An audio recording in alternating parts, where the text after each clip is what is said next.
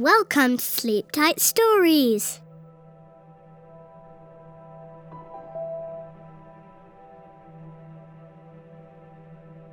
The Boy Without a Name. Once upon a time, long, long, long ago, in a country far from here, there lived a boy who had no name. It is very strange to have no name, and you might ask, why didn't he have a name? Well, it was like this. On the day he was born, his parents were just about to choose a name for him when a very wise man came to the house. This is very, very important boy, he told them, and I am going to give him something marvelous one day. But I will have to give him his name first, so please don't give him a name yet. All right, said his parents, but when will he get a name? I cannot say now, replied the wise man, but remember, he is a very important boy, and you must be careful not to give him a name.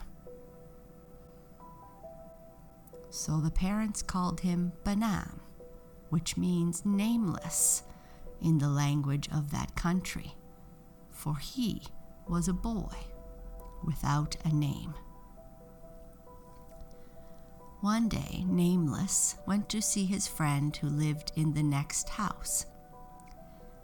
Everyone has a name, and I would like to have one too. Do you have a name you can give me? he asked. The other boy said, I only have one name. It is Anwar. That is my name, and I need it. If I give it to you, what would I do for a name? Besides, what would you give me if I gave you my name? You haven't got anything. I've got a dream I don't want. I could give you that, said Nameless. But how can we find out how to get a name and how to pass on a dream from one person to another? asked Anwar. I know, replied Nameless. Let's go and ask the wise man. Now, the wise man knew everything, and fortunately, he didn't live very far away. So Nameless and Anwar went to his house, and they knocked on the door. As soon as he saw them, the wise man said, Come in, Nameless and Anwar, even though he had never seen them before. How do you know who we are? They asked. I know many things, and besides, I was expecting you, said the wise man. Sit down here, and I'll see what I have in my magic boxes, he continued. So the boys sat down on cushions beside the wise man. And he took up a small box, saying, This is a magic box, and it's absolutely full of all kinds of names. You just see.